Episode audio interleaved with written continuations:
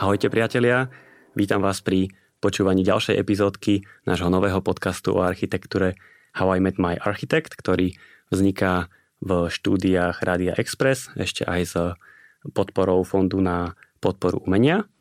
V dnešnom dieli sa trošku vrátime do takých školských čias, alebo možno vysokoškolských čias, pretože pozvanie dnes prijal aktuálny dekan Fakulty architektúry a dizajnu, pán profesor Pavel Gregor. Dobrý deň, pán Gregor. Pozdravujem, dobrý deň. Dobrý deň. Rád by som vás predstavil, ale vy máte toľko aktivít a tak bohatý životopis, že nechcem vám to trošku skomoliť, čiže poprosím vás, že skúste sa tak veľmi v skratke predstaviť vy. No keby som sa mal predstaviť, eh, predovšetkým sa považujem za tvorivého architekta, ktorý veľmi rád učí.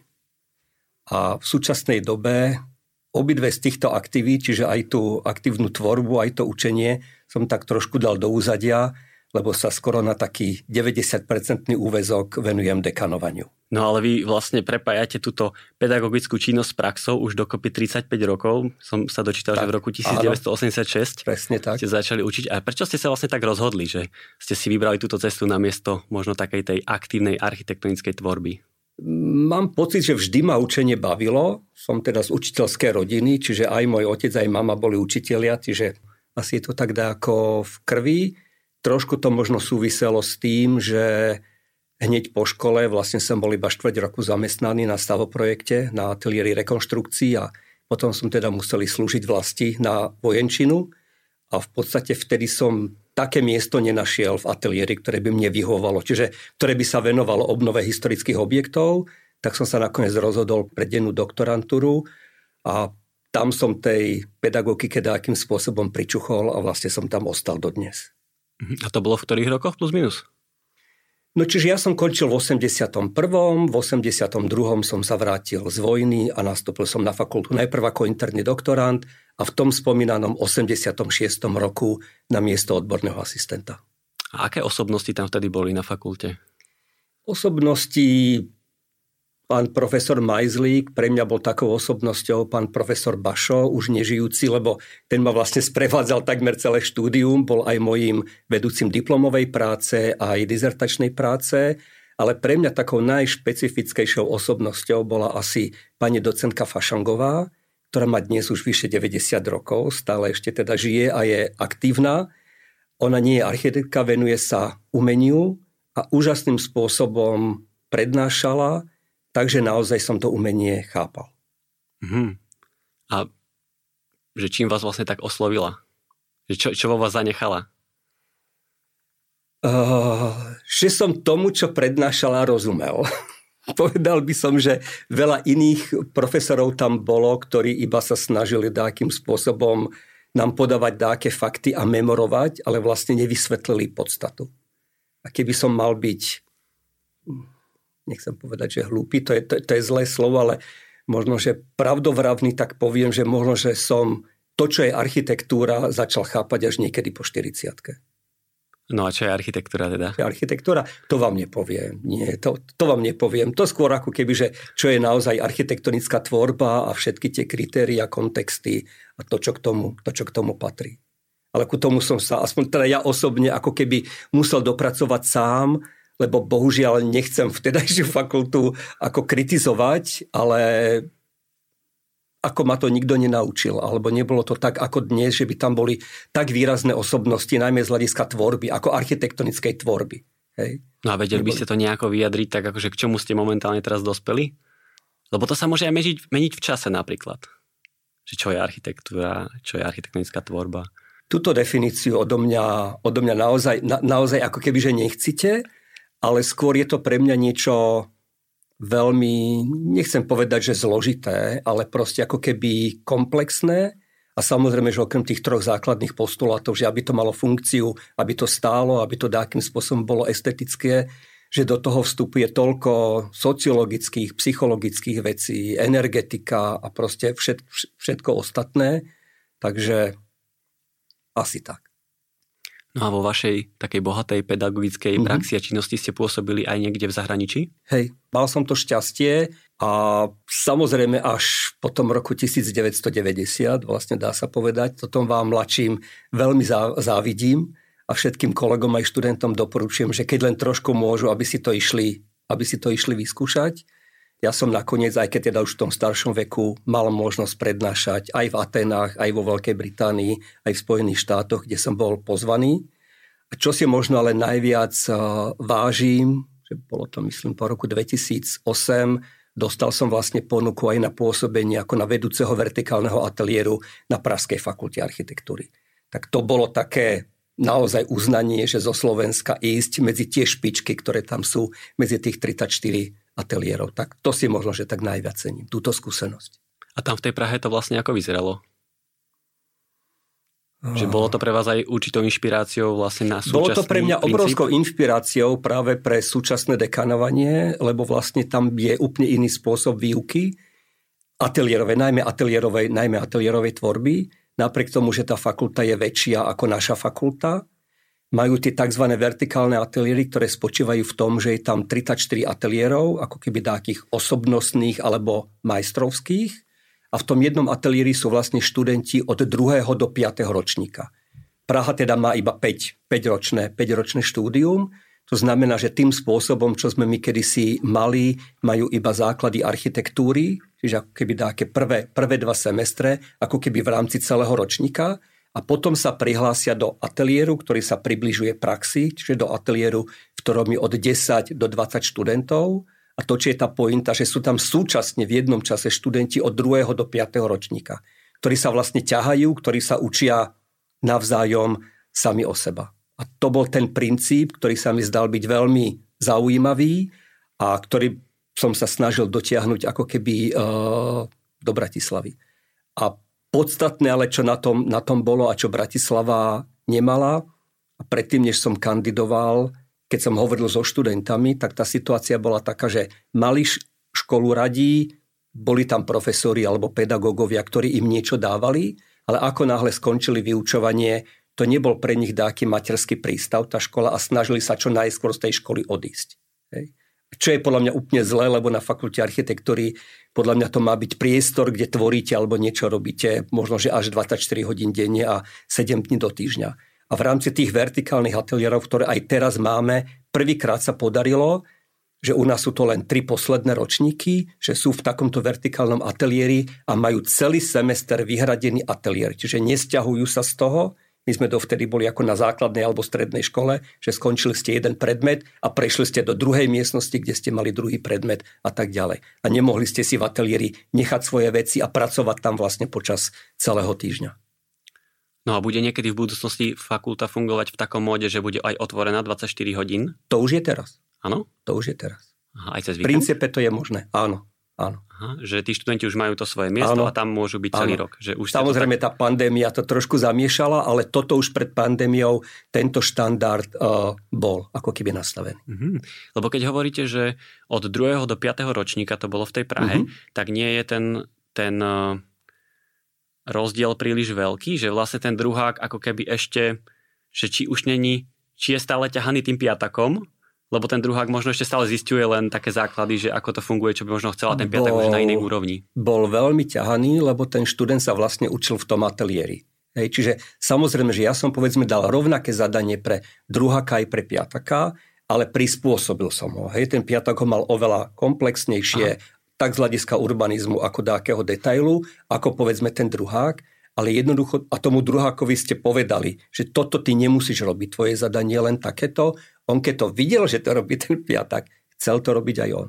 Napriek tomu, že ako keby tie znalosti nemal, ale počas tých konzultácií sa vlastne veľa dozvedel. Či už odo mňa, alebo od toho kolegu Piataka.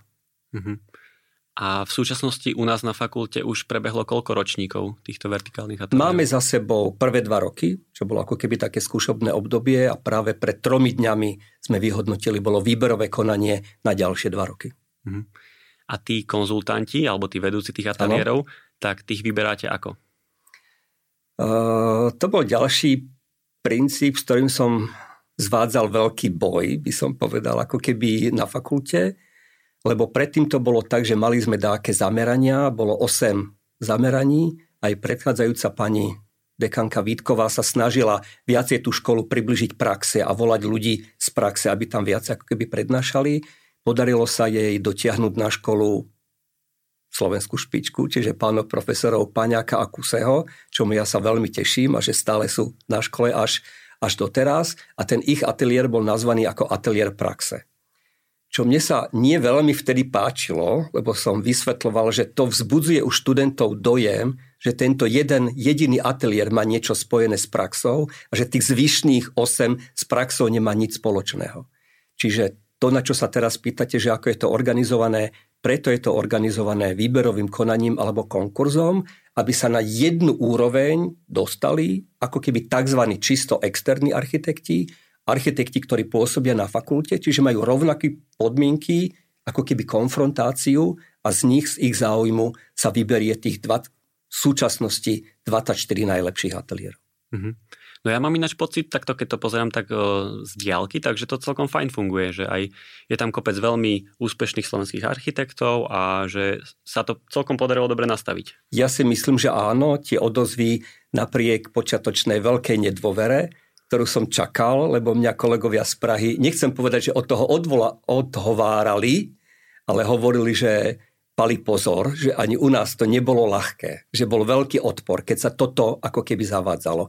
Tieto, tieto ateliéry. Že čo bol kameň úrazu? Akákoľvek zmena pri ľuďoch, ktorí sú povedzme 20-30 rokov na škole, vyvoláva dajaké napätie, že niečo sa, niečo sa ide meniť, že stratíte niečo, čo ste dovtedy mali. Čiže toto je asi taká hlavná. Ľudia nemajú v zásade radi zmenu, by som povedal, alebo väčšina, väčšina, väčšina ľudí. Áno, lebo však vy máte aj kopec profesorov, ktorí, ktorí by museli robiť niečo naviac možno a možno sa im úplne nechce.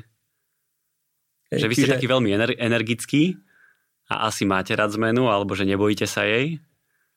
Nebojím sa jej, ale snažím sa ísť na to, by som povedal, veľmi pomaly život vás naučí, čiže poviem asi k tomu, že ja som bol vlastne v 90. roku, rád na to spomínam tesne po revolúcii, bol vtedy zvolený najmä študentami, vtedy iba 40 ročný.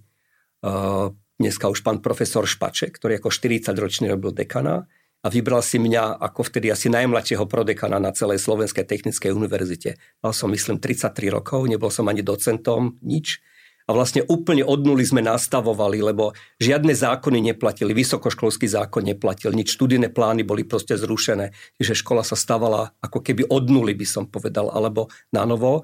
Bolo to veľmi zaujímavé. Bolo to iba jednoročné obdobie. Ja som potom povedal pánovi profesorovi Špačkovi, že ďalej nechcem pokračovať, lebo chcem sa skôr venovať a dákej svojej odbornosti alebo niečom podobné. On ma prehovoril, čiže som kandidoval ďalej hej, a v Senáte som nebol schválený akože za prodekana. A jeden z tých dôvodov podľa mňa bol, že a odtedy ja hovorím, že ja revolúcie nemám rád. Revolúcia je akože rýchla zmena, lebo podstata revolúcia je, že vyvolá takú vlnu odporu, väčšinou, ako veľká zmena, takú vlnu odporu, že potom nielen, že sa vám nepodarí tú zmenu pres, presadiť, ale tá vlna odporu to vráti ešte o krok dozadu.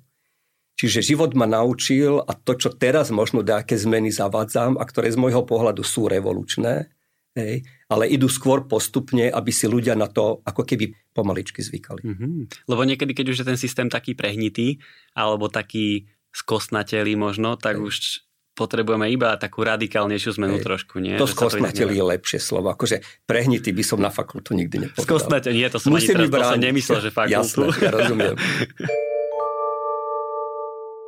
No ale vy keď ste sa potom rozhodli kandidovať na toho dekana teraz, tak to, že prečo ste sa tak rozhodli vlastne, že už ste predtým boli v plus minus takej podobnej pozícii, hej, hej. asi ste to vyhodnotili, že dobre, má to nejaké plusy minusy a teraz ste sa do toho obuli, že áno, že chcem to znovu. Hm. Je to otázka, ktorú si asi ja som si veľmi kládol predtým, svojím spôsobom si ju kladiem aj teraz vlastne, že čo, čo, čo ma k tomu motivovalo. Priznám sa, že asi 8 rokov som odolával dákým ponukám, že aby som, aby som kandidoval. Necítil som sa na to. Myslím, že človek na to musí mať určitú skús, skúsenosť a moje kritéria na dekana sú dosť vysoké a mal som pocit vtedy, že ich, že ich nesplňam. Ten hlavný dôvod bude asi ten, ktorý som už možno povedal, že vyskúšal som si skoro všetky funkcie na fakulte. Dvakrát som bol prodekanom A bola to dáka túžba, ja som človek, ktorý má rád výzvy a sám sa do tých výziev ako keby púšťa. A chcel som si to skúsiť, že aj čo to znamená, že či som schopný dáke svoje vízie naplniť, ak už nie som v pozícii ako keby druhého, že nado mnou niekto je, ale že mám ako keby tú právomoc toho, toho konečného rozhodnutia.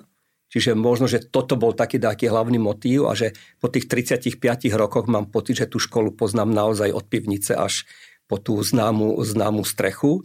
A proste chcel som vedieť, že či sa dá zmeniť niečo, čo by som ja rád zmenil. Asi ten druhý hlavný dôvod, jedna, ktorý sa ma pýtal priateľ Lubo Závodný, keď som kandidoval, že bol veľmi počudovaný a hovoril mi, že Palo, že prečo to chceš robiť, že uvedomuješ si, že to znamená ako keby koniec tvojej tvorivej činnosti, hej, že ten dekan je na plný úvezok. A ja som mu vtedy odpovedal, že ale ja si myslím, že to dekanovanie je tvorivá činnosť. A za tým si stojím, lebo tak ako v tej architektúre navrhnete nejakú stavbu a to, keď ju len navrhnete, to je len polovička. Nejako vás to neuspokojí, musíte ju postaviť. Tak takisto som si to chcel vyskúšať, že či Vízie môže mať ktokoľvek. Víziu je relatívne, alebo nejakú koncepciu postaviť relatívne ľahké, by som povedal, ale oveľa ťažšie je ju zrealizovať. A to som si chcel vyskúšať, že či mám tie sily alebo schopnosti naozaj niečo z tých predstav aj zrealizovať. No a splnilo to vaše očakávania, aspoň zatiaľ za tie 3 áno, roky? Áno, musím povedať, že áno. Zatiaľ stále ma to po tých troch rokoch baví a to je základné, lebo to hovorím aj mojim prodekanom, aj všetkým, že každá práca, ktorú robíte, vás musí baviť. Ak vás nebaví, tak je niečo zle. No a ako vyzerá váš deň? Alebo čo teda znamená byť dekanom? Čo znamená byť dekanom? To keď popíšem deň, tak uh, neviem, či by som vyzdvihol taký nejaký pracovný deň, ale možno to skôr poviem inak. Vy ste tiež bývalý študent a že väčšina najmä študentov alebo ľudí zvonku má takú predstavu, že tá fakulta je na 90% učenie, alebo teda škola, alebo vzdelávacia činnosť a že to nie je pravda. Že to v podstate nie je pravda, že rovnakou hlavnou činnosťou je vedecký alebo umelecký výskum. Čiže už to sú dve oblasti, ktorým sa ako dekan musí nejakým spôsobom venovať. Čiže otázka zlepšovania vzdelávacej činnosti, otázka zlepšovania fakulty v tom, v tom, v tom výskume. No a potom je tam obrovský balík problémov, čo má každý manažer alebo v dákej firme, teda vôbec peniaze, hej, aby tá budova dákým spôsobom vyzerala, aby sa tie pracovné podmienky aj prostredie mohlo zlepšovať.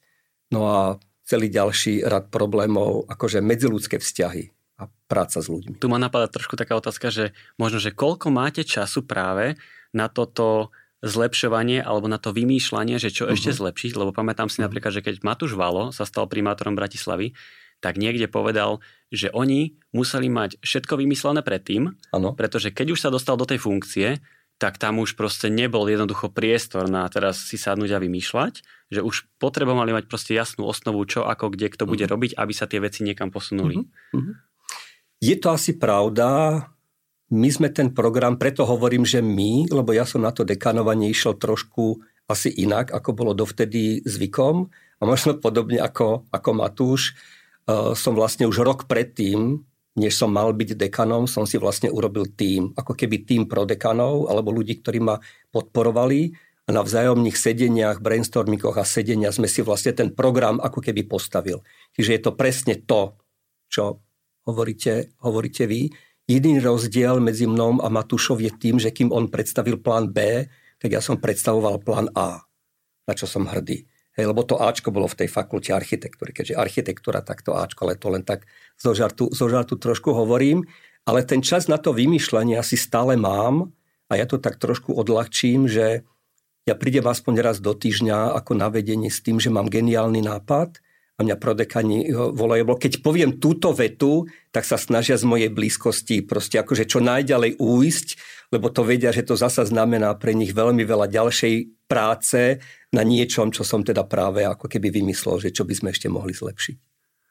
No a do akej miery sa vy viete obklopiť teda profesormi alebo pedagógmi, ktorými by ste chceli? Lebo asi sa to nedá, že nemôžete teraz vymeniť polovicu garnitúry, že to sa nedá nie, to sa nedá, to som vysvetloval aj kolegom, keď sme tieto vertikálne ateliéry zakladali, že povedzme ľudia zvonku, ktorí boli v komisii, mali predstavu, že teraz sa dá, že všetci, čo oni si myslia, že sú neschopní na fakulte, takže nedostanú to miesto vedúceho ateliéru alebo že ja akým čarovným prútikom. Zruším s nimi zmluvami a naberiem 24 architektov z praxe. To sa proste nedá, aj keby sa nám to páčilo, čo ja si nemyslím, že by to bolo dobré, lebo naozaj na škole máme celý rad excelentných architektov, ktorí sú ako keby interní interní pedagógovia. Takže naozaj treba to postupne. Áno, lebo tam je vždy taká väčšiná otázka, že či teraz napríklad tí pedagógovia, architekti, že sú architekti, pedagógovia, ktorí vlastne nikdy nerobili v praxi uh-huh. a sú takí, ktorí sú z praxe alebo nejakí takí, že aj tak, aj tak. Že čo si vy o tomto myslíte, že, že môže vlastne učiť pedagóg, ktorý nikdy reálne nepôsobil v praxi? Každý, kto učí architektúru alebo čokoľvek učí, mal by si zažiť z praxe mal by si v praxi zažiť, lebo naozaj, ako vás mám niečo učiť, že ako robiť architektúru, ak som ja nikdy nerobil. Čiže to je základná premisa. Ono, každý asi z tých architektov, ktorý učí architektonickú tvorbu na škole, dákým spôsobom či už projektoval, alebo si zrealizoval. Možno, že nezrealizoval, alebo neprojektoval tak veľa a nemá toľko realizácií ako niekto, kto sa venuje iba, iba tej praxi. Ale poviem na tú tému možno to, a to je realita, že poznám špičkových architektov, ktorí proste nevedia učiť. A proste dopadlo to veľmi zle, ako keby ten pokus. A poznám zasa pedagógov, ktorí čiastočne niečo projektovali, ale naozaj nie veľa a pre mňa sú špičkoví pedagógovia. A majú naozaj excelentné výsledky, že vedia tých študentov naučiť, ako sa postaviť k tomu problému. Čo tvorí toho výnimočného pedagóga? Čo tvorí toho výnimočného pedagóga? To je zase asi otázka na ktorú by vám 10 ľudí asi dalo 10 odpovedí. Určite. Možno, že také najpodstatnejšie je toho študenta zaujať, z môjho pohľadu. Samozrejme, že niečo iné je prednášať, niečo iné je učiť ateliérovú tvorbu. To, to je proste obsahovo niečo iné, aj inú formu, ako keby toho prístupu si musíte zvoliť ale ja som začínal ako elev, ako ucho. Moje prednášky, skoro by som povedal, že zo dňa na deň som sa dozvedel, že budem prednášať. Všetko som si naštudoval. Mal som pocit, že tým študentom dávam úžasné, excelentné veci, kvantum informácií. Hej. A videl som, lebo ja som dosť vnímavý človek, že tá odozva na druhej strane je prakticky ako keby nulová. A trvalo mi minimálne dva roky, kým som pochopil, že jedna vec je, čo hovoríte, a druhá vec je, ako to hovoríte. A že pri pedagogike je nesmierny dôraz na to, ako to hovoríte. A že ak nezaujmete, tak je zbytočné to, čo hovoríte, lebo ten študent to nepočúva. Ide to úplne mimo neho. Čiže jedna z tých základných vlastností, to, čo vy hovoríte, že excelentný pedagóg zaujať študenta, dá akým spôsobom sa asi vcítiť aj do jeho kože. Ja mám skúsenosť aj na vysokej škole, že vtedy si váš študent začne vážiť, keď to nie je iba o tej architektúre, ale keď je to aj o živote. Úplne inak vás berie. Keď sme práve sa to blámalo u mňa, keď sme so študentami začali chodiť na naše detašované pracovisko v Štiavnici a keď bola príležitosť okrem toho bežného okrem tej bežnej pedagogiky, že ste s tým študentom išli na pivo alebo ano, na pizzu. Hej. a tam zrazu sa ano. začali, osmelili sa, lebo oni sa vás boja svojím spôsobom že sa osmelili a začali sa na niečo pýtať. Videl som na druhý deň, keď oni uvideli, že ste normálny človek z kože a kostí a že ktorý vie sa vyjadriť aj k niečomu inému alebo povedať niečo zaujímavé do života, takže úplne inak na druhý deň počúvali na tej konzultácii. Áno, no to úplne súhlasím. Tá ľudská časť je taká dôležitá. Možno aj zmysel pre humor. Hej, to určite, to určite. Že keď ste taký súčasný s to nimi. Určite, to určite. Potom možno zasa moja skúsenosť je akože pochvala že študenta treba chváliť. Je veľa študentov, ktorí majú trému, ktorí proste aj majú ako keby také schopnosti, niečo urobili, ale neveria si. A vy ich proste musíte pochváliť, aby sa uvoľnili. Je to presne to isté, čo poznáte vy pri takomto rozhovore, že tá druhá strana musí byť uvoľnená, aby sa vám otvorila a tak ďalej. Ako ovplyvnila korona to vyučovanie a respektíve prípravu pedagógov na, na vyučovanie? Bol to obrovský zlom, by som povedal ja poviem pozitívne a negatívne stránky. Pozitívne stránky korony boli, že škola urobila v určitom technickom zabezpečení alebo v schopnosti využívať technické nástroje akože mílový skok, lebo sme boli donútení. Keby nebola korona, tak nám to trvá podľa mňa 5 rokov, aby sme sa dostali kam, kam sme sa ako keby dostali. ja musím pochváliť našu fakultu, lebo asi po treťom mesiace korony urobila akreditačná agentúra prieskum medzi vysokoškolákmi a z toho prieskumu v podstate vyšlo, že naša fakulta vyšla vlastne ako najlepšia fakulta na Slovensku. Nie medzi fakultami architektúry, medzi všetkými fakultami na Slovensku v tom, ako sme zvládli koronu. A pre mňa to bolo len potvrdenie toho, čo som si myslel na začiatku, že čo musíme robiť že jedna vec je dať tým ľuďom ako keby najavo, že v zásade sa nič nedeje. Hej, čiže napríklad zamestnancov zavalovať prácou, aby nemali čas mysleť na hlúposti, aby nemali dáke obavy. U študentov to bolo niečo iné, tam naopak tú prácu znížiť, lebo sa im jednoznačne zhoršilo prostredie, ale robiť veci, aby oni mali pocit, že aj keď sme jeden v Poprade a jeden v Bratislave, že sme stále s nimi. Vlastne my sme urobili niektoré opatrenia, diskusné fórum, aktuality, prieskumy medzi študentami. Proste stále sme sa tým študentom snažili dať najavo, že sme s nimi a sme tu na to, aby sme im dákým spôsobom pomáhali. A podľa mňa je to veľmi dôležité, lebo to, čo hovoria sociológovia celkovo o tej pandémii, že psychické zdravie ľudí sa veľmi zhoršilo, to máme poznatky aj u našich študentov. Hej, teda, že mali veľké problémy naozaj. No lebo to, čo ste spomínali, že to zaujať toho študenta je podľa mňa oveľa náročnejšie, keď Určite. prebieha tá prednáška Určite. cez ten notebook. Podľa mňa tých, pre tých pedagógov to musí byť veľmi náročné. Keď stojíte v tej aule a máte aspoň trošku charizmy, tak proste no. zaujmete, ale to musíte mať 10 krát väčšiu charizmu a vynaložiť také úsilie, aby ste zaujali tých 110 koliesok, s krstným, s jedným písmenkom a že častokrát tí študenti, lebo nemali, nemali kameru alebo nemali dáta, takže nezapínali si kameru, ako to bolo úžasne stresujúce. To je ano. poznatok pre všetkých pedagógov. Toto bola okolnosť, ktorú najviac uvádzali, akože to bolo najťažšie.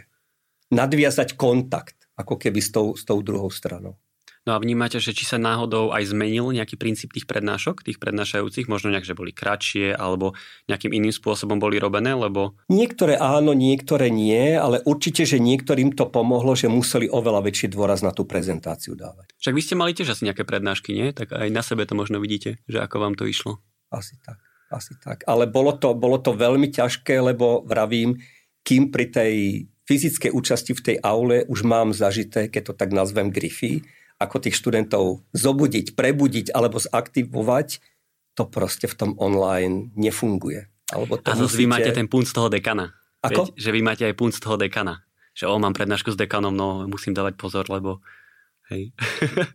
je to možné, je to možné ale keďže jednu som zažil, aj teda jeden rok aj prezenčne a bol som dekanom, tak neviem, neviem, neviem. No a vy ste počas tej korony rozbehli aj tie, myslím, že sa to volá, že online káva s dekanom? Áno, áno. A to, to je Bolo to vlastne? ešte predtým. Bolo to ešte predtým. Aha. Bola to jedna z tých vízií, ktoré som mal aj s kolegami, že nastaviť úplne inú atmosféru na tej, na tej fakulte.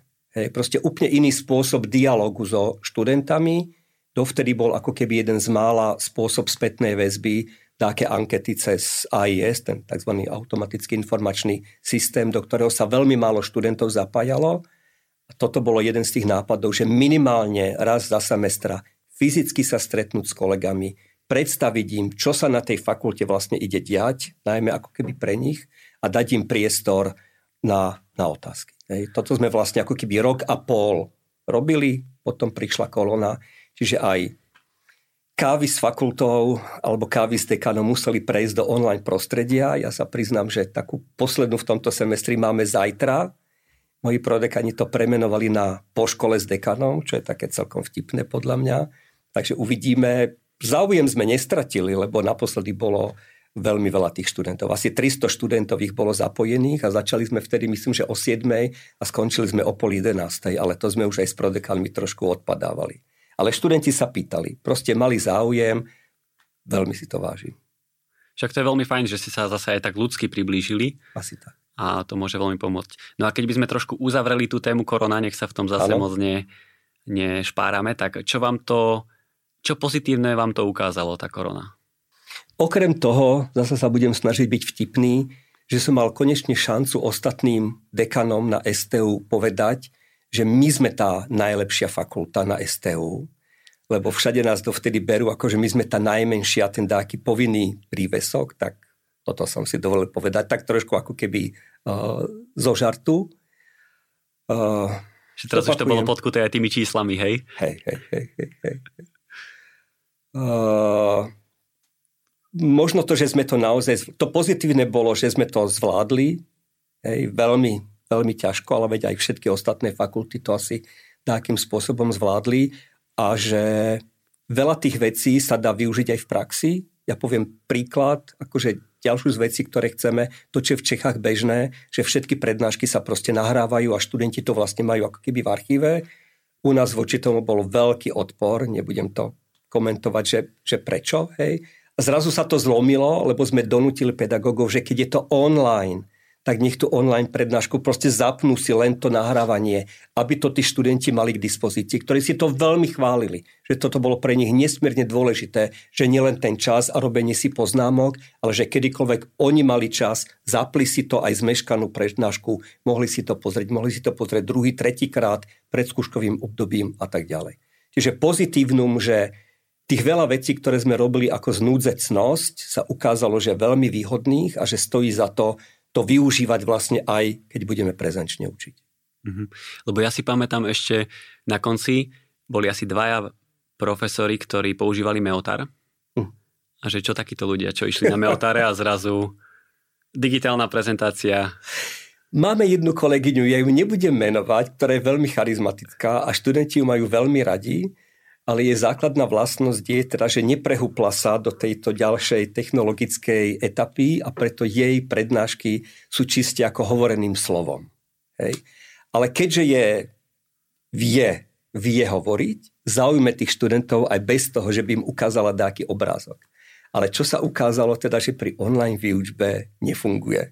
Je. Takže aj ju to donutilo aspoň niečo si pripraviť a tým študentom proste aj ukazovať keď hovoríte o, o tom, že jedna fakulta je lepšia, jedna fakulta je horšia, je to sa tak akože občas hovorí, že táto fakulta architektúry je lepšia, táto je horšia, ale teraz aj My sme takom... hlavne iní, hej, nikto nepovedal, že sme horší, ako keby nepovedal to priamo, ale tie iné fakulty sú naozaj technického zamerania a väčšina tých kritérií aj ministerstva školstva pre hodnotenie fakult je viacej zameraná na takéto fakulty technického charakteru alebo kde sa tie kritéria merajú dákými scientometrickými ukazovateľmi, ako je počet článkov proste a, a tak ďalej a podobne. Hej. Čo my nemáme šancu ako keby im konkurovať no. a častokrát tí kolegovia, aj keď to nepovedali priamo, tak si to mysleli. Ako keby, že aký sme my slabí, my nie sme slabí a ja som to aj pri úvodnom mojej kandidatúre a keď mi bol dávaný ako keby mm, ten dekánsky titul na, na celej univerzite, tak som povedal, že my nie sme najhorší, my sme iní. Ale že tá inakosť tej fakulty môže byť veľkým prínosom pre celú STU. A myslím si, že v tomto sa to začína trochu lámať. No a v čom je tá fakulta iná? iná? Alebo v čom je fakulta iná teraz za vašeho pôsobenia? V čom je lepšia? To mi dávate ťažké otázky, lebo to sa mám akože chváliť. To, to by som sa, sa nemal chváliť, či by mali hovoriť za... Uh, to, že je iná, e, som myslel voči tým ostatným fakultám, že iná je v tej svojej oblasti činnosti, že viacej umelecká. Čiže to je, to je základné, to je základné rozlíšenie.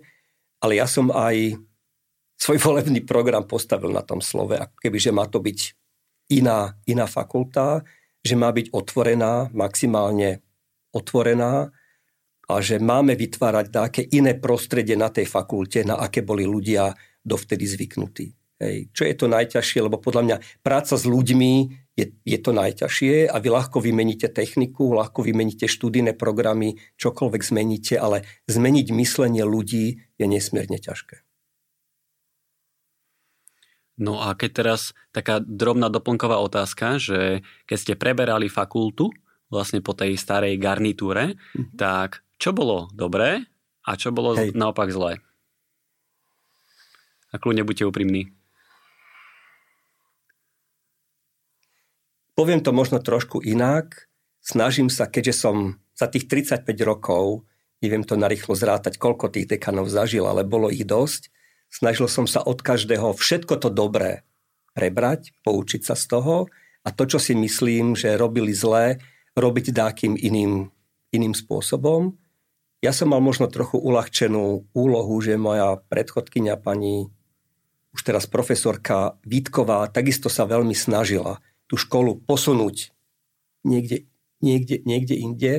Možno, že to základné kritérium, ktoré ja som si na začiatku povedal, a to povedal prvý dekan fakulty architektúry, vtedy ešte fakulty architektúry v roku 90, profesor Špaček, že ako náhle padli hranice, že jediným kritérium na porovnávanie, či naša škola je dobrá alebo zlá, že už pada Slovensko, že my sme najlepší na Slovensku. Že to je úplne irrelevantné. Že my sa už musíme porovnávať iba v rámci, minimálne v rámci celej ako keby Európy. Hej. A to bola tá najvyššia ambícia dostať školu, ktorá z môjho hľadiska už nestačí, aby sa píšla iba tým, že je najstaršia a najväčšia na Slovensku. Tým študentom je to poviem škaredé slovo šumafúk. To nerozhoduje pre ich voľbu, že či pôjdu ku nám študovať a tá doba sa veľmi zmenila v tom, že my máme priamu konkurenciu vo Viedni, v Brne, v Prahe. Čiže musíme niečo urobiť, aby sme dokázali, že sme aspoň takí dobrí, ako je tá Praha alebo to Brno, respektíve, že musíme byť lepší, aby on si tú Bratislavu vybral, lebo samozrejme, že v tej Prahe má niektoré také podmienky, ktoré ja mu v Bratislave oproti Prahe v malom meste nemôžem dať. Čiže je to o tých podmienkach, že, že na základe týchto podmienok na základe podmienok. A keď hovorím, že iná, vrátim sa k tomu slovku iná, lebo na to ste sa pýtali, že čo iná. Možno, že v čom sme iní, alebo v čom som, hľadal som ten spôsob, že v čom by sme mohli byť iní. A mám pocit, že samozrejme, že väčšina fakult architektúry vychádza z praxe, vychádza z potrieb praxe, tie predmety sa tomu dákým spôsobom prispôsobujú, chcú vás čo najlepšie pripraviť pre prax, ale je to akademické prostredie a priamo škola to spojenie s praxou počas štúdia ako keby nezabezpečuje. A to sa mi zdalo, že to je možno také, nie že pole neorané, ale niečo, čím by sme mohli zaujať. Premenili sme napríklad naše bývalé podnikateľské centrum sme premenili na tzv. Belušové ateliéry. Nazvali sme ich podľa pána profesora Beluša tak trochu symbolicky, lebo on bol známy tým, teda symbolicky v tom, že chceli sme obnoviť tradíciu toho, že tí najvýznamnejší profesori na fakulte projektujú, projektujú pre prax, reálne, reálne zákazky a do týchto vecí si prizývajú študentov. A to je základ Belušových ateliérov, kde sme rádovo zvýšili ako keby počet zákazok z praxe oproti minulému prostrediu a my tam normálne študentov zamestnávame alebo počas štúdia môžu priamo na fakulte si tú prax ako keby vyskúšať. Ja nechcem konkurovať kompasu ani žiadnemu inému ateliéru, je to skvelé, nech si to vyskúšajú, ale je skvelé pre študentov, ak majú tú príležitosť ako keby priamo aj na škole. Čiže to je možno jedna tá vec tej inakosti. A druhá vec, že keď sa ma pýtali na to, že čo je tá architektúra, vyhýbal som sa tej, tej, defi, tej definícii, lebo to je veľmi tenký, tenký, tenký lát, ale často sa krát sa hovorí, že architektúra matka umení. A ja za študentom hovorím na prednáškach, že čo je to architekt, že nech si predstavia divadelnú hru a že to má jedného režiséra. A proste, že architekt je pre mňa režisér niečoho a preto on musí mať vedomosti, tak ako režisér vie, čo to je herectvo, musí mať vedomosti zo osvetleť a musí mať z niečoho iného. Aj architekt musí poznať všetky tie profesie, aby s tými ľuďmi dokázal aspoň komunikovať, aby ich dokázal nejakým spôsobom ustriehnúť. Pre mňa je pre tvorivého architekta dôležité čo najviac poznať aj iné umelecké odbory. Hej. Preto sme založili u nás tzv. kreatívne centrum, ako dáku platformu, v súteréne fakulty, ale cieľom je, aby kreatívne centrum bola celá, celá fakulta, kde sa programovo snažíme pritiahnuť študentov aj z iných umeleckých odborov, aby tam sa dákým spôsobom prezentovali, aby naši študenti, architekti a dizajnéri komunikovali so scenografom, komunikovali s výtvarníkom, komunikovali s hercom, komunikovali s hudobníkom, s tanečníkom a tak ďalej. Čiže prvý, prvý, prvý efekt. A druhý efekt, aby sa na práci toho centra oni podielali. Aj v úlohe režiséra, aj v úlohe produkčného, aj v úlohe moderátora nejakého diskusného fóra. A to sa nám darí a toto neviem o takej fakulte ja inde v Európe, že by toto mala.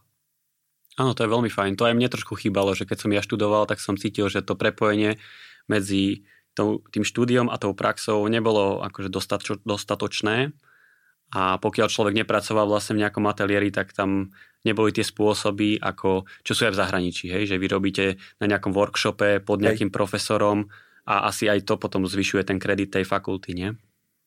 Určite. No. no a myslíte, že teda fakulta pripravuje dostatočne študentov pre prax? Ja si myslím, že áno. Otázkou je, že čo je tá prax? To je jedna z vecí, ktorú sme tiež, myslím si, zmenili oproti minulosti. Ja nemám rád, keď sa niektoré koncepcie alebo niektoré opatrenia robia podľa toho, čo ja si, iba ja si myslím. Ak nemám exaktné dáta alebo ukazovatele, ktoré mi niečo exaktne, exaktne povedia, a preto sme si urobili napríklad asi 10 rokov dozadu, oslovili sme bývalých absolventov a napríklad chceli sme vedieť, kde teda zakotvili aj architekti a dizajnéri, a kde sa pre mňa preukázal ten fakt, ktorý som si dovtedy iba myslel, že predstava, že my v odbore architektúra vychovávame na 99% ľudí pre architektonickú prax, nie je pravda. A že my relatívne vysoké percento ľudí vychovávame pre developerov, pre reklamné agentúry, pre kreatívny priemysel, proste pre niečo iné a tie percentá sú relatívne zaujímavé od 6,8% alebo niečo iné. A to bola pre mňa tá konkrétna analýza, aby som povedal, že teda naozaj nevychovávame iba projektantov, že niektorí ľudia pôjdu aj do takýchto trošku iných smerov a že tie študijné programy tomu musím nejakým spôsobom prispôsobiť. A vyšlo teda z týchto štatistík aj vyslovene také číslo, že koľko ľudí sa venuje čisto architektúre?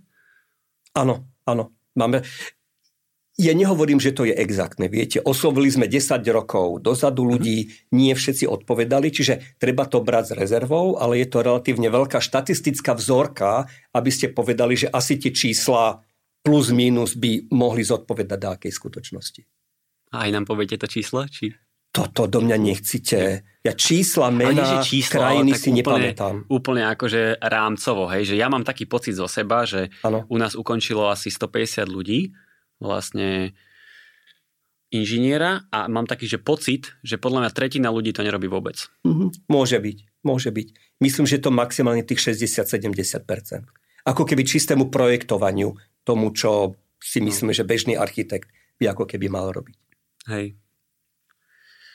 No a dalo by sa napríklad, že keď hovoríte aj o tom zahraničí, takže by napríklad po bakalárskom štúdiu by treba študent na rok musel ísť do zahraničia.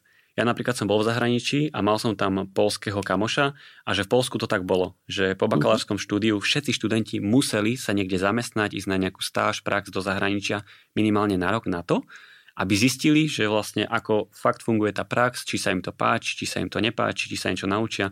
A to mi príde úplne super. Hm. Jednak aj osobnostne, že prídete jasne, do zahraničia, jasne. nielen teda profesne, a že či niečo takéto neplánujete možno zaviesť. Ja s vami plne súhlasím, neplánujeme to, lebo podľa mňa to z našej legislatívy nie je možné, aby som to ako keby prikázal tomu, tomu študentovi. Takisto ako je veľmi problematické urobiť to, čo majú v Brne, kde majú ako keby povinnú ročnú prax v kuse.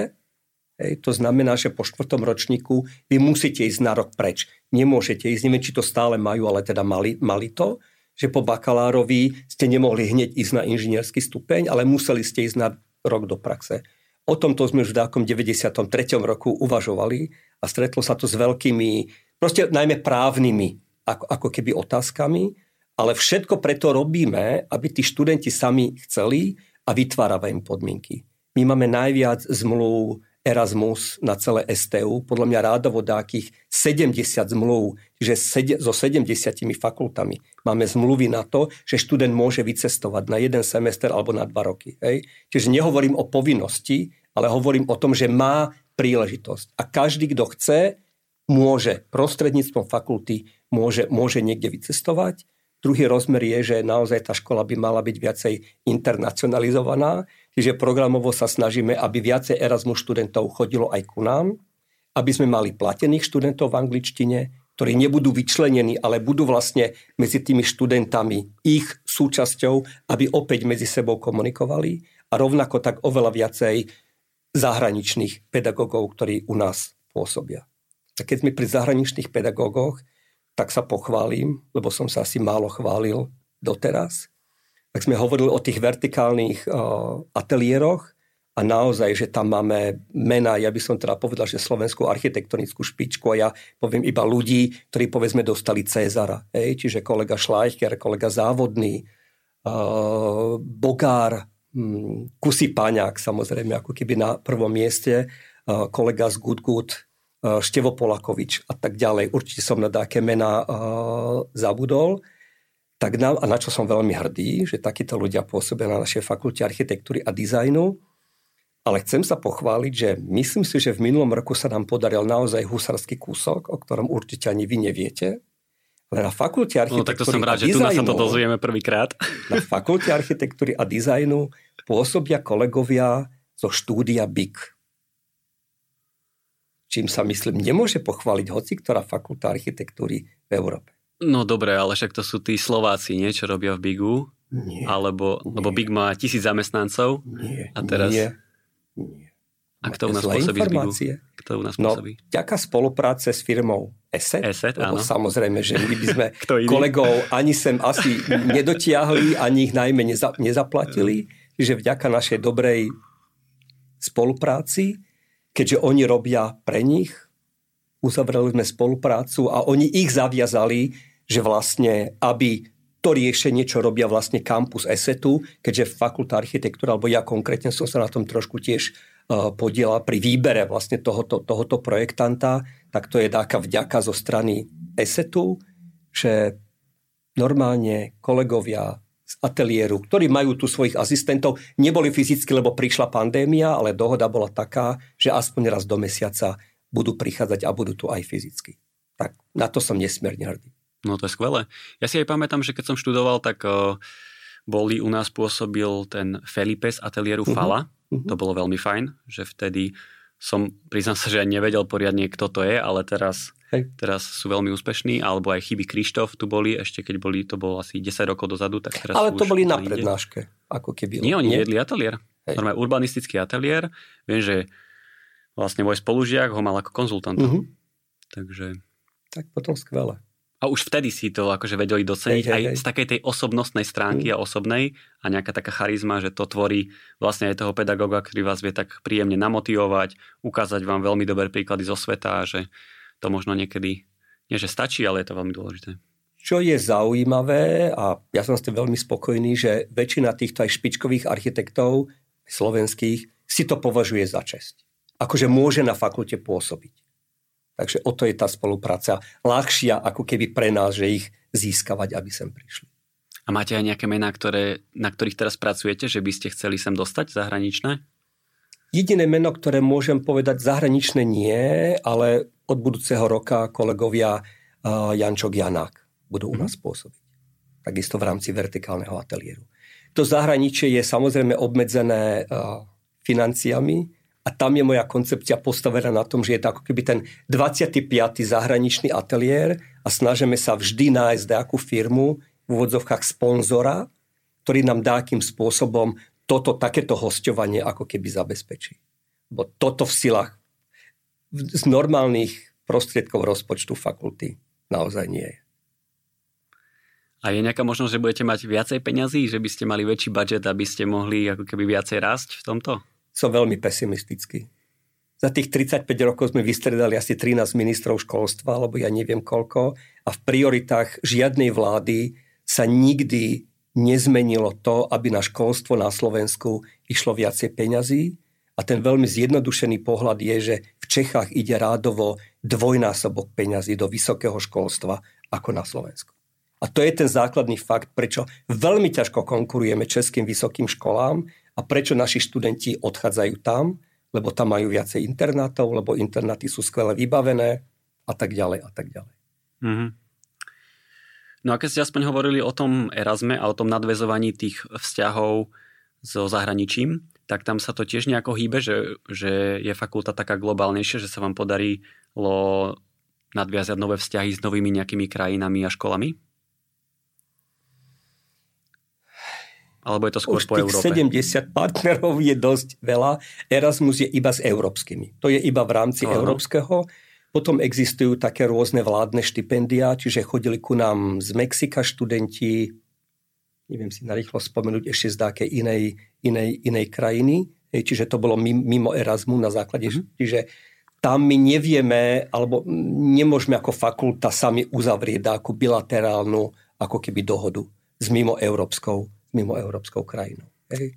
Ale snahou je v rámci plateného štúdia v angličtine dotiahnutú takých zahraničných študentov, kde sa zatiaľ ukazuje ako zaujímavý región India. Že pre nich sme zaujímaví, hej, lebo sme blízko.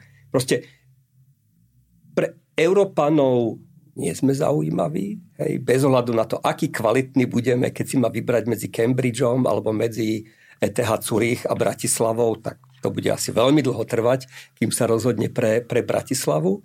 Ale samozrejme, že výhoda našej fakulty je, že máme aj akreditáciu v Bruseli, ako keby Európskej únie, čiže náš diplom má v rámci regulovaného povolania platnosť v celej Európe. Hej, čiže to je tá výhoda pre toho zahraničného, ktorý nie je členom Európskej únie, plus samozrejme cena trošku nižšia, ako v Paríži na Sorboni, alebo niekde, niekde inde. A preto tá India nie len, že je ľudnatá, ale že tam sú veľmi šikovní ľudia, asi aj slušní ľudia a zatiaľ sú s nimi, s nimi dobré skúsenosti. Oveľa lepšie ako s takými arabskými krajinami. Čiže my už tu máme aj nejakých výmenných indických študentov? Ešte nie, ale pracujeme na tom. To je smer alebo vízia, ktorú sme si dali. Inak v každom roku sa u nás na ten program hlási. V tomto roku sa nám hlási asi 24 študentov z celého sveta Mhm. na tento študijný program v angličtine. Na architektúru. A koľko študentov bude môcť ísť do Indie od nás? E, Toto nie je o tom, že koľko študentov pôjde o, o Indie. My máme študený program v anglickom jazyku, ktorý je Jaj. platený. To nie je výmena, výmena dohoda. Mhm. Škoda inač. Ale máme tam minimálne dáke dve zatiaľ väzby s dákými fakultami v Indii. Nič nevylučujem. No jediná podpora je vlastne z tej Európy, nie? To je ten problém, že ak finančná podpora, tak z Európy, čiže vy keď chcete nadviazať vzťah so svetom, tak vlastne tam není tá finančná podpora? Nie, nie, nie. Je ale individuálna. Na to je SAJA, Slovenská akademická informačná agentúra, že študent si tam je tam celý rad programov, čiže môže tam študent, keď je šikovný, môže získať štipendium, môže získať Fulbrightovo štipendium do Spojených štátov. No tak to je extrémne náročné, je iba jedno, nie? To Fulbrightové štipendium. Je to na tom študentovi. Viete, jedna z chýb je, ktoré si myslíme, a nielen na základných školách, ale aj na vysokých, že máme toho študenta stále vodiť za ručičku. To si naozaj nemyslím. No to určite nie. Že máme ho vychovať práve ku samostatnosti. A špeciálne v takej profesii, ako je architekt alebo dizajner. To je pravda, len možno v porovnaní s takými inými fakultami, že keď študujete príklad, aj teraz ma napadá, hej, že študujem nejakú informatiku Mhm. a v porovnaní s tou architektúrou, že ten študent, ktorý je vo štvrtom ročníku, za sebou málo kedy má nejaké hmatateľné výsledky, že už niečo postavil, hej, lebo však proces trvá vždy dlho, kým sa niečo postaví. Ale teoreticky ten informatik by už mohol niečo nakódiť a možno vytvoriť nejakú aplikáciu alebo niečo, čo, čo už možno mohol pustiť aj do sveta, mohlo to byť dokonca aj úspešné, hej, lebo ten, ten informatický biznis a to, tá informatika je úplne inde ako tá architektúra. Hej, že podľa mňa v tej informatike vy sa musíte porovnávať s aktuálnymi trendami, lebo inak ste vlastne out, čo sa v architektúre podľa mňa až tak nedeje. Neviem, či... Neviem, kam smerujete, Hej, alebo nepoložili ste tak otázku, zakecal, hej. čiže, Hej. Ale ak ste smerovali tam, že škola málo podporuje študenti, aby sa Nie, nie, že teraz... viacej uplatnili, Nie, na iných školách? tak, že, že keď ideme udelovať teraz to Fulbrightové štipendium, Áno. tak tam je proste extrémny nejaké výberové konanie, tam je extrémne, hej, a pravdepodobne musíte mať obrovský životopis s nejakými úspechmi. A že vy, keď ste štvrtak na architektúre, tak pravdepodobne tie úspechy moc nemáte. To si nemyslím, podceňujete našich študentov a ja poznám x prípadov, keď tretiak, šikovný tretiak, ktorý predsa má svoje portfólio, napísal do štúdia Zaha Hadid alebo iného obdobne renovovaného štúdia, normálnu bežnú žiadosť, poslal svoje portfólio a povedali príďte. Ale to ja nemôžem to urobiť jasné, za neho. Ale však to nie je to isté. To ja nemôžem. Ako? Že to nie je to isté. Akože pracovať v Záhadit Architect je v ano. pohode. Ale to je Fulbrightové štipendium. Viete, že na to, aby ste mohli rok študovať v, v Amerike, tak potrebujete to štipendium. Hej? A oni, no. keď ho vyberajú, tak musíte mať nejaké úspechy. Nie? A, a teraz ten informatik už môže, vravím, že už môže mať nejaký produkt, ktorý je pomaly celosvetovo úspešný napríklad, ale v tej architektúre to proste nie je, lebo vy ako tretiak nepostavíte nejakú stavbu a už vôbec nebude úspešná. Alebo lebo nemá byť ako. Či? je otázka, či má ísť tretiak študovať Fulbrightovo štipendium. Že práve preto to Fulbrightovo štipendium skôr získa doktorant, mm-hmm. ktorý niečo za sebou má, alebo dokonca docent alebo profesor, ktorý na niečo má a ide tam na vedecko-výskumný projekt. Hej. Hej. Mňa ešte zaujala taká jedna vec, keď som si o vás čítal, že vy ste získali cenu Fénixa ano. za pamiatku roka. Uh-huh. Tak toto, keby ste nám skúsili trošku priblížiť. Toto? To je taká asi moja, nechcem povedať, že najvýznamnejšia re, realizácia, ale asi som na úvod teda povedal, že som tvorivý architekt a moje zameranie je v podstate obnova historických objektov. Hej, ako Nikdy som sa ako špeciálne nevenoval čiste ako keby novej, novej architektúre, to nie, to nie je moja parketa.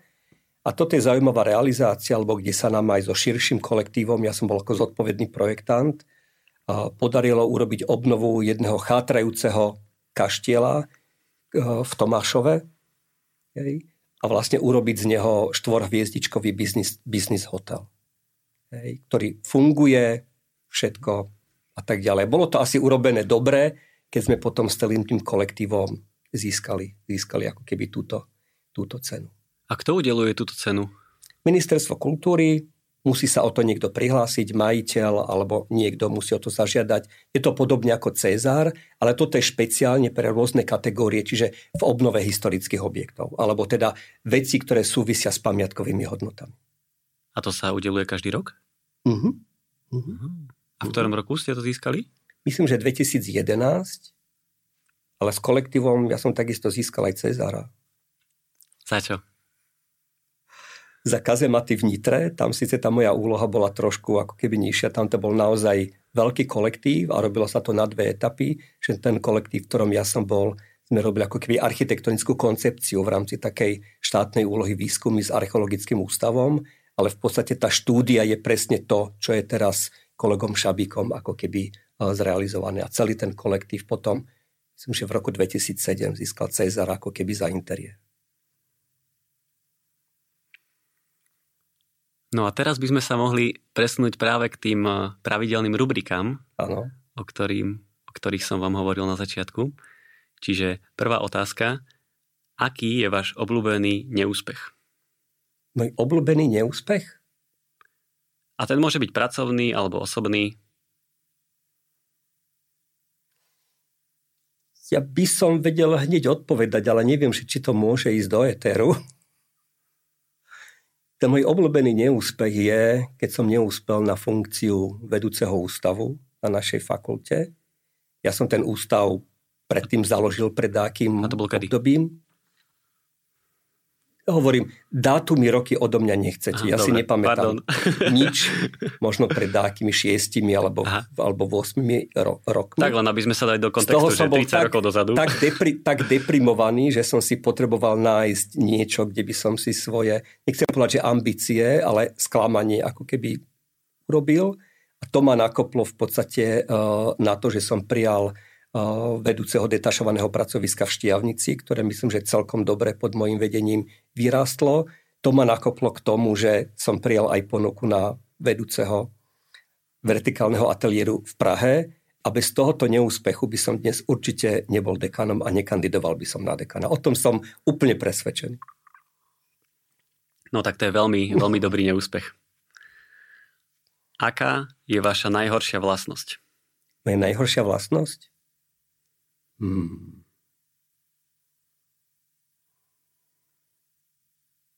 Asi nemám zlé vlastnosti. Nie, to hovorím zo žartu. Najhoršia vlastnosť? Skromnosť. nie som neskromný človek, to, to, to by som nepovedal. Myslím, že som skromný človek, ale naučila ma dnešná doba, že treba sa vedieť predať. To, to som pred desiatimi rokmi nikdy nerobil, že treba sa vedieť aj sám pochváliť. Čo my sme úplne v inej dobe vychovávaní, čo to bolo veľmi neslušné. To bolo veľmi neslušné, akože sám sa chváliť. Tá dnešná doba je úplne iná, lebo keď idete na akýkoľvek pohovor, Jednoducho vy musíte sa odprezentovať najlepšie, vy musíte povedať svoje dobré, svoje dobré vlastnosti. Ja na to prídem, keď mi dáte ďalšiu otázku, tak poviem. Ja no tak aby sme neboli zase takí negatívni, tak dáme, že aká je vaša najlepšia vlastnosť. Moja najlepšia vlastnosť? Myslím si, že viem komunikovať s ľuďmi. To si myslím, že je. A že si vypočujem názor iného a vždy nad ním veľmi, veľmi rozmýšľam a málo kedy som presvedčený o svojej pravde, aniž niečo idem presadiť, si to veľmi dobre premyslím. Byt alebo dom? Byt alebo dom? To je ľahká otázka, lebo mám byt v Bratislave a dom v Štiavnici, čiže nemám sa prečo rozhodovať. Dobre. Aké je vaše najobľúbenejšie jedlo?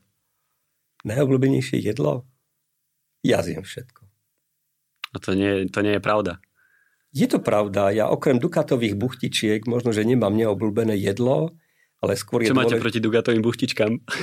Či ako, dezert, ako dezert áno, ale nie ako hlavné, nie ako hlavné Hej. jedlo. Hej, ale tak môže mať aspoň jedno neobľúbené jedlo, nie? Ale možno dôležitejšie je to, čo jete, s kým to jete, alebo v akom prostredí, by som povedal. Mm-hmm. Ale fakt nemáte také, že obľúbené? že keď si predstavíte, že teraz také, že predsmrtné jedlo, Obľúbené, hej, ale že... to, nie je, to nie je, že najúblenejšie jedlo, akože kari u Vietnamca pri našej fakulte, to je len preto, že je to najbližšia reštaurácia, kde dobre varia a z toho, čo varia, tak toto mám rád. Ale určite to nie je akože najobľúbenejšie jedlo zo všetkých, zo všetkých jedál. To by som nepovedal. Ja mám rád zmenu a zmenu mám rád vo všetkom a život má byť pestrý a nemáte sa upriamovať iba na dajaké vybrané veci. No to bolo veľmi, veľmi pekná filozofická odpoveď. A potom, že kávenky alebo kakaové rezy? Á, tak toto jediné si pamätám, že tam odznelo, táto otázka. To si tak pamätám. Nechápem, ako ale si nič iné si nepamätám. tie predtým, však tie boli také isté. Kávenky, kakaové rezy, určite. Dobre, a potom si pamätáte ešte poslednú no. otázku no. na záver a to bola, že architekti a čierne oblečenie, že aký máte názor na architekti, mm-hmm. Aj to si chodia pamätám. v čiernom oblečení? Aj to si pamätám. Tak vy si nepamätáte úplne iba ten iný, neúspech, hej? Úplne iný, ako neviem, kto to tam povedal, ale nebol to Juraj. Ja mám ku tomu dosť odmietavý postoj, ale to súvisí čiste s mojou vlastnosťou a to, čo som povedal, že život má byť pestrý, Takže pre mňa, je to, pre mňa je to uniforma a ja nemám rád uniformy. Ako toto nemám rád. Takže nenosíte čierne oblečenie nie, vôbec? Nie, určite nie. Ale že vôbec? Okrem iného nie, vôbec. Jednak, že mi nesvedčí, ja si myslím, že človek by mal poznať, nikto z nás nie je univerzálny a mne špeciálne čierna, sivá jednoducho nesvedčí. Hej? Mm, Vyzerá, že ste by povedali, že nejde mi to asi k pleti. Čiže to je ten hlavný dôvod neviem to povedať, že keby mi to svedčalo, možno, že by som chodila, ale asi ani vtedy nie. Ja nie som na uniformy. Ako mne sa nepáči, keď sa ľudia škatulkujú do dajakých a páčia sa mi aj dámy alebo páni, architekti, oceňujem, že im to svedčí, že sú šik akože oblečení, ale ale vnímate tento trend, hej? Že, Áno, že keď vidíte napríklad 20 architektov a všetci v čiernom, tak aspoň sa, že pousmejete sa, alebo... Keby som bol veľmi zlý, tak by som povedal, že je to kliše. Keby som chcel byť dobrý, že z tej lepšej stránky, tak poviem, že je to veľmi jednoduché, lebo poznám veľa ľudí, ktorí sa nechcú zaoberať tou myšlienkou, že čo si ma dneska oblieť. Takým spôsobom, ano. hej? A preto boli to najjednoduchšie. A ešte keby som išiel ďalej, ja som raz veľmi rozmýšľal, prečo je fakulta architektúry v Prahe taká, ako je od pani profesorky Šrámkovej, hej, ktorá sa môže stať, že je málo architektonizovaná, alebo že je, nikto by to nazval, že taká chladná ako, ako čumák. A moje jediné vysvetlenie, že možno práve, že niekde, kde sa tvorí architektúra a máte mať kreatívne myšlienky, nemáte byť ničím rozptilovaní. Hej, akože nemáte byť niečím veľmi estetickým alebo dekoratívnym alebo veľmi farebným rozptýlovaný, ale to je moja interpretácia. Ja vôbec netuším akože filozofiu pani profesorky Šrámkovej, že prečo. A tá budova je skvelá, lebo je skvelá preto, lebo je tak postavená, že na každom priestore je postavená na komunikáciu. Tá komunikácia je v architektúre a v štúdiu architektúry alebo čohokoľvek je úplne prvorada. No dobre, tak vám veľmi pekne ďakujem, lebo trošku sme sa už priblížili k záveru, že a ja som mal teraz taký pocit, že som bol na takej káve s dekanom. Takže bolo to veľmi príjemné a veľmi vám držím palce, aby sa vám vlastne darilo posúvať tú fakultu architektúry aj s vašimi kolegovcami ďalej. Určite. A aby sa zvyšovala úroveň a aby sa to vlastne celé zvyšovalo a zlepšovalo a, a držím vám palce. Ďakujem. Ďakujem pekne. veľmi pekne aj za podporu.